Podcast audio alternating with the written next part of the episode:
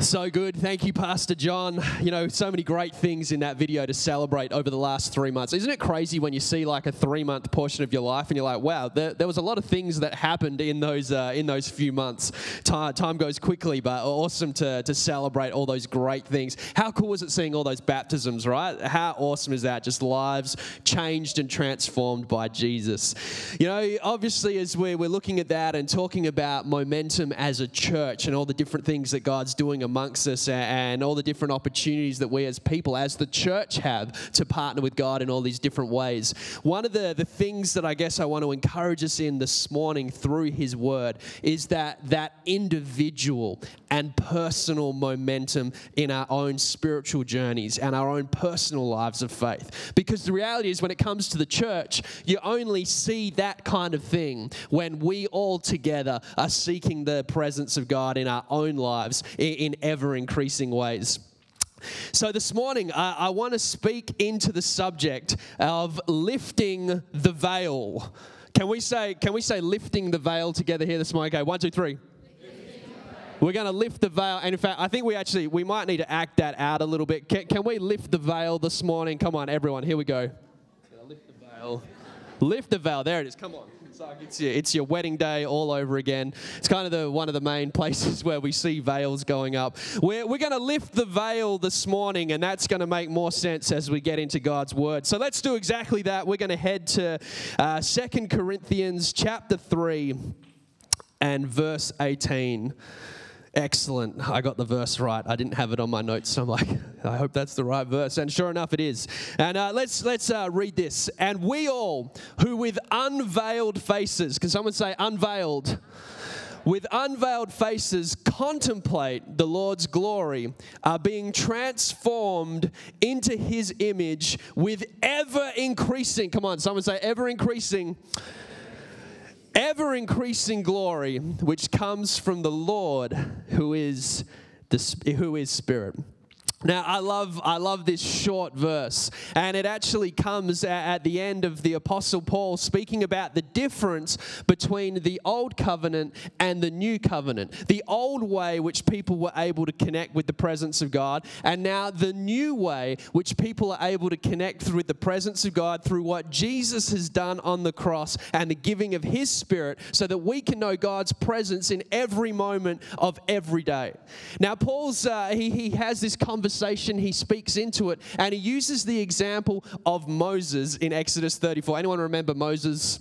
You know him, he was he was cool. We're going to talk about Moses a little bit this morning because that's what, what Paul's speaking into with some of these images, particularly with the veil and the unveiling of the face. Now in Exodus 34, we hear about Moses, who at that time was the leader of God's people Israel, and he had this incredible privilege to speak with the Lord face to face. At that time and in that moment in history, no one else got to do that. But Moses had the privilege to actually stand in the full glory of the Lord and speak to him face to face. And in Exodus 34, it tells the story of Moses going up to the mountaintop to be in the presence of God, to experience the fullness of his glory.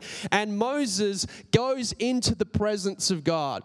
And as he spends time with the presence of God, the glory of the Lord actually changes Moses, and his face shines with a miraculous, radiant light. So that when he came down from the mountain, his face was shining with the glory of God. So, what Moses did was he put a veil on his face. Someone say, veil. He put a veil over his face because it was shining with the glory of the Lord in such a miraculous and radiant way. And then when he would go back into the presence of God, he would lift the veil. Someone lift the veil for me, come on.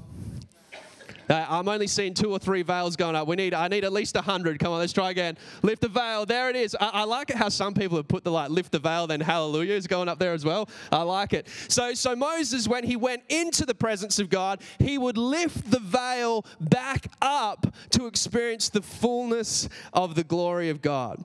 So Paul, he he tells this story about Moses and what he's doing, and then we get here to our verse this morning, and he says, "We contemplate, we behold." Behold the glory of the Lord with an unveiled face.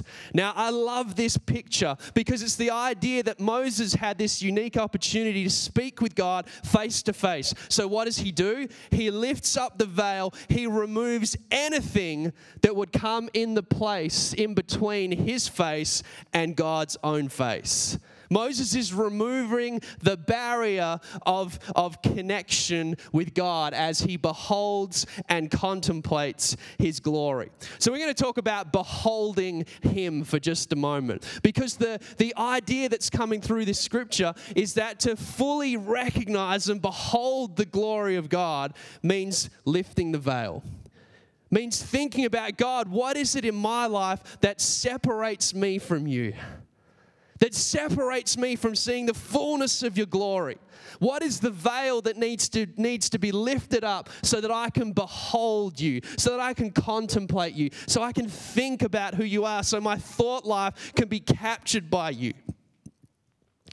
What's the veil that needs to be lifted up? You know, we talk about having a personal momentum in our life of faith, in our journey of faith. Here's something that I'm passionate about, and here's something I'm going to speak around uh, a few times this morning is that because of what Christ has done, because of the access to the presence of God, the Holy Spirit, that every single one of us as believers have, is that every week we can say this in seven days' time, I have the ability to experience God in a greater degree than what I do right now. Isn't that an awesome thought? That in a week's time, in a year's time, in five years' time, I can actually experience God in a greater measure than what I am right now. I can experience God in ever increasing ways. And it begins with lifting the veil and beholding God in the fullness of who He is, being captured by who He is. So, again, here's my first question this morning. If for you in your life of faith needs something to be lifted up so that you can experience more of the fullness of the glory of God, what would that thing be? This week, what is the veil that you need to lift up so you can behold the presence of God and worship Him? For all of those with the lift and worship, I love it.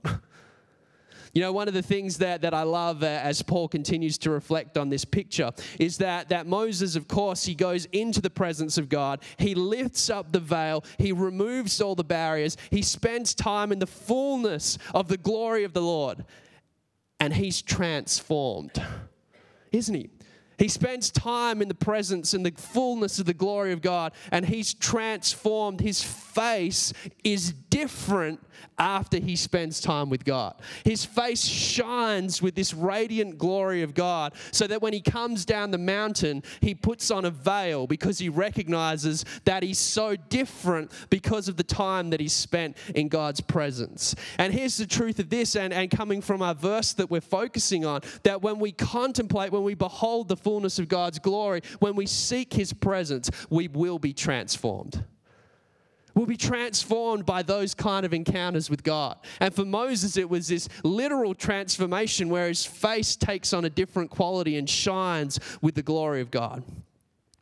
But here's what happened for Moses. And a little bit earlier in this chapter, uh, Paul talks about the fact that, that Moses wore the veil, right? And this is interesting. And he says the reason that Moses wore the veil is because in time, over a period of time, that glory, that shining that came from his face, it faded.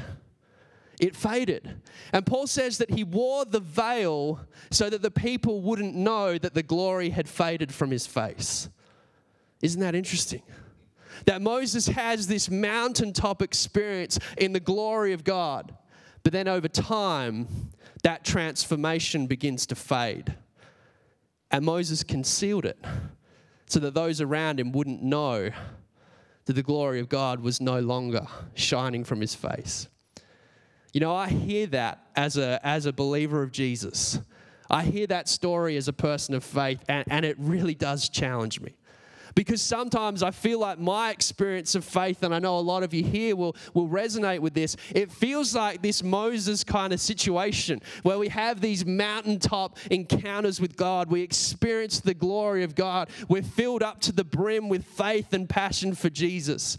And then over time, it kind of fades until that next mountaintop experience and then over time it fades. And, just like Moses, perhaps with that, that putting on the veil so nobody else knows, is that we continue on, not acknowledging, not recognizing, not talking about the reality that the glory of God doesn't seem to be a part of our life like it was once before. Now, remember, this whole chapter is about the reality that what we experience in our life of faith in the new covenant in Christ surpasses what Moses experienced. So for Moses, this is how it had to be God's presence resided somewhere else. At this time, it was on top of the mountain. At other times, it was in the tabernacle or the temple. It resided somewhere else, and Moses and others had to go to the presence of God, experience His glory, and then as they went their way, it would fade over time. But the reality now, through the work of Jesus and the ministry of the cross, is that the presence of God resides in us. We are that new temple. We don't have to go back to the mountaintop because the Spirit of God resides in us. So Paul says that we in the new covenant can have an ever increasing measure of the glory of God in our life because it is with us each new day.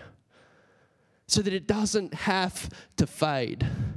But we can say, you know what, in a week's time, in some small way, I'm going to know the fullness of God in my life to a greater degree than what I do right now. Wouldn't that be awesome that as we gathered here next Sunday, each and every one of us could say, you know what? I know more of God. I know more of who God is than I did last week when I gathered together as His church. I experience more of His glory. I have a greater degree of faith in my life. Does anyone else want that in a week's time? Man, I want that in seven days. I want that in a year's time. I want that in a decade's time, that I would know and experience more of the glory of God than I do right now. That I'd behold Him, that I'd lift up the things that separate, that I'd be transformed in Him, not in a way that is temporary, but in a way that is ever increasing. So let's talk about that ever increasing. It's really that thought of momentum, right? And this is what Paul's talking about. How, as, as believers of Jesus, can we have a momentum to our faith, like a, like a snowball rolling down a hill, generating more and more mass, going faster and faster, experiencing more of who God is? You know, that's the heart that God has for each one of us, that we wouldn't just experience a portion of who He is and then slowly forget about it, but we would experience more and more and more of our amazing Savior. So, how do we get there? You know, I want to spend the, the next few minutes really leaning into this idea that in a week's time, we could actually be closer to Jesus than we are right now. So, what could we do this week? What are the types of things that we could be doing every week to know and experience more of who God is? You know, I want to start with this idea that we'd go back to beholding who God is that we'd lift up the veil, that we'd, as Paul says, we'd contemplate who God is. You know, one of the best ways that we can begin to contemplate who God is is through Scripture. So, I want to speak into Scripture and what role Scripture might have in building faith in my life, in your life, over the next seven days. You know, I am utterly and thoroughly convinced that God's Word has power that God's word is a revealer of who God is, that God's word is a transforming word for my life every time that I engage with it. So here's a challenge that I want to give you for the next seven days. If you're convinced of that truth as I am, and if you in your life, maybe some of you here this morning, you've got already, you've got a rhythm in your life where you're reading scripture, maybe you're reading through a plan, reading through a book, that's awesome. And, my encouragement this week would be to, to learn that, to, to lean into that and value it even more. But maybe you're here this morning and, and maybe reading the Bible isn't a, a, natural or a normal thing. Here's, here's a suggestion I'd love to give you. If you've, uh, if you've got a, a phone or a, a, tablet, or even you can do this on your, your laptop, your PC, you can go to the, the YouVersion Bible. Anyone got that on your, on your phone? Probably most people, uh, maybe not. But like, there's like 280 million people have got this app on their phone. How cool is that? 280 million doing this. And, um, uh, and here's, a, here's an awesome resource. If you haven't got this, I'd really encourage you. It's so helpful as a, as a catalyst for reading God's Word. But anyway, there's a, there's a reading plan that, that I'd love to encourage us to, to get on board with over the next seven days. And it's exploring the promises of Psalm 19, a seven day devotional. You can search for it in the, the YouVersion app just by exploring the promises. We're also going to have a link to this uh, through the, the True North app. Um, um, and, and, if any of those ways don't work for you, come and see me after, and I'll give you some other ways that you can access that. And, and really, what this devotion is all about is about recognizing the power of God's word. And so, what this is going to do for us is remind us again the significance of the discipline in the life of faith of engaging with Scripture. And this is just an awesome seven day devotion and Bible reading plan to do that. As I said, if you're already reading something that's working for you, just continue that and lean into it with more energy, with this heart heart that says, God, through your word this week, could I grow closer to who you are? You know, the next thing that, that I want to encourage us to be doing over the next seven days is to pursue his presence. To pursue his presence, to just be in the presence of God, to behold his glory. Now, here's something that, that I want to encourage you to do this week alongside reading, reading scripture. For some of you, this is going to be a brand new thing. For some of you, this is going to be really difficult. For some of you, you're, you're going to be doing this and you're like, that sounds amazing. I want to do that more. And, and it's simply this three times over the next week, take 30 minutes to contemplate the glory of God. What do I mean by that? Getting to a quiet place something like meditation, where you can sit down and just reflect on the glory of the Lord. That you can acknowledge that His name is above every other name. Maybe for you, it might look like a walk along the beach. Maybe for you, it might look like getting up early, sitting on the couch, and just reflecting on who God is, acknowledging His place in your life. You know, there's something power, powerful in those quiet moments of just saying, God, this is who you are. You know, I want to give us an opportunity to do that even right now in this moment. Because for some of you, this is a brand new thing. And we're going to do it. We're just going to take one minute together as a church, right? Can we do this together? Can we lift the veil together this morning? And here's what I want to encourage you to do. Just as you're sitting, maybe closing your eyes will help. And just take a moment to remember Jesus.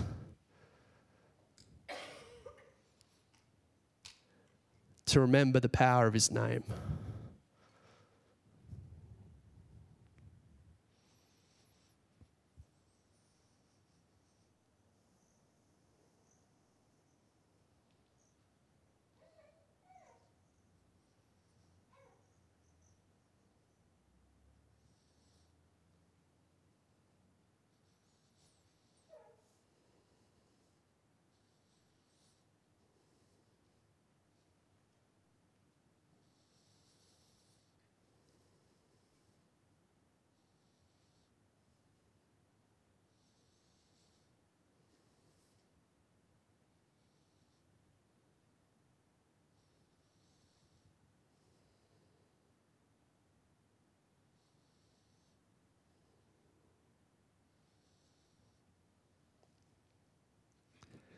Amen.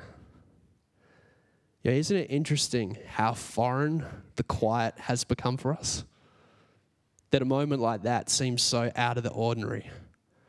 You know, there is something powerful about pursuing the presence of God in those moments, turning down the volume on everything else and turning up the volume on who God is and what He's speaking into our lives. So there's my encouragement three times over the next week. Find that space. Maybe for you, you can only handle a minute right now. Maybe the next day you'll go for two minutes. but to start leaning into that heart to behold the presence of God.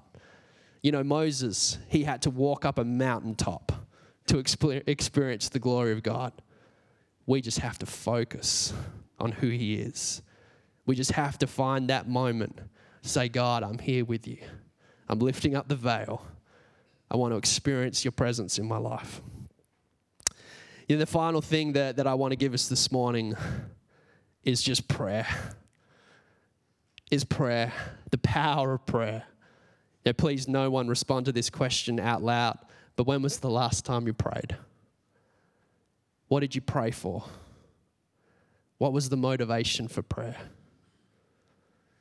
You know, there is something powerful in the life of faith when we seek the presence of God through a prayerful heart.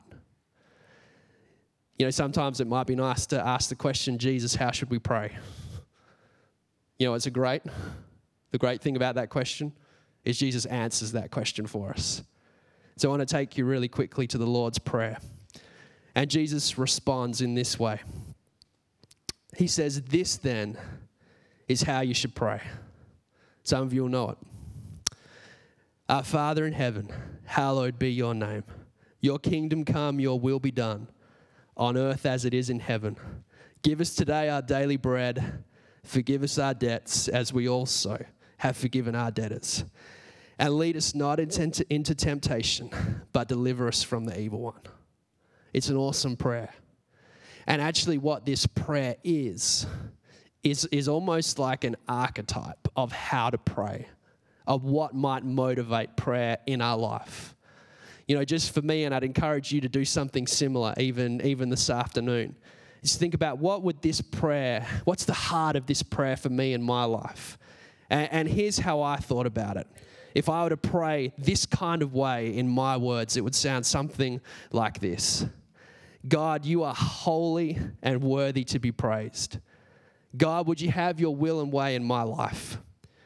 God, be my provision. You're enough. Thank you for your grace in my life and help me to show your love and grace to others. And God, help me to be more like you. You know, when we pray those kind of prayers, we start to be transformed. We start to be transformed. As Moses' face shone with the glory of the Lord after being in his presence, when we take these kind of moments to contemplate Him through Scripture, to pursue His presence in those quiet moments, and to pray that kind of a prayer, our lives will be transformed with an ever increasing glory. Not a mountaintop that fades, but in each new day, knowing and experiencing more of who God is. That's the kind of momentum that Jesus invites us to experience in our own, in our own life of faith. Yeah, I'm going to invite the, the team to, to come and join us, and, and we're going to continue this morning, and we'll keep using that language to lift up the veil, to seek the presence of God together. But I guess here's, here's what I, I want to finish with as we talk about experiencing the glory of God in ever increasing ways, being transformed by these encounters with Him. I want you to think for a moment, and in fact, you can, I'll even give you an opportunity for some of you to even call out. I know this is a little bit of a different thing, I don't always encourage this. But when you think about, say, maybe what are like the three best qualities of who Jesus is, of who our God is? Anyone brave enough to, to shout one out? I know this is different. If it doesn't work, it's fine. I'll come up with three. love. That God is love. Any others? He's faithful. He's forgiving. There's three. That as a community together, we say we value God so much. We worship Him, we praise Him because He's loving, because He's faithful, because He's forgiving. Now, here's the amazing truth about lifting that veil, beholding the glory of God is that when we do that, we spend time with Him, we're actually transformed to become more like everything that we know is best about who God is. So that we, when we spend time in Scripture in His presence, all of a sudden our lives are transformed to take on more of the quality of His love, to take on more of the quality of His grace, to take on more of the quality of His faithfulness. This is why Paul says that we're co heirs with Christ. We can actually be like Him through the indwelling of the Holy Spirit within us transformed to be more like everything that is best about our perfect God. So, in a week's time, will we know and experience more of who Jesus is? Will we, will we be transformed more by who He is? Yeah, I honestly believe if over the next seven days you take hold of these three things, you will know more of the presence of God. You'll be transformed more into His image. You shine with the glory of, he, of who He is more and more. Now, can we stand together this morning?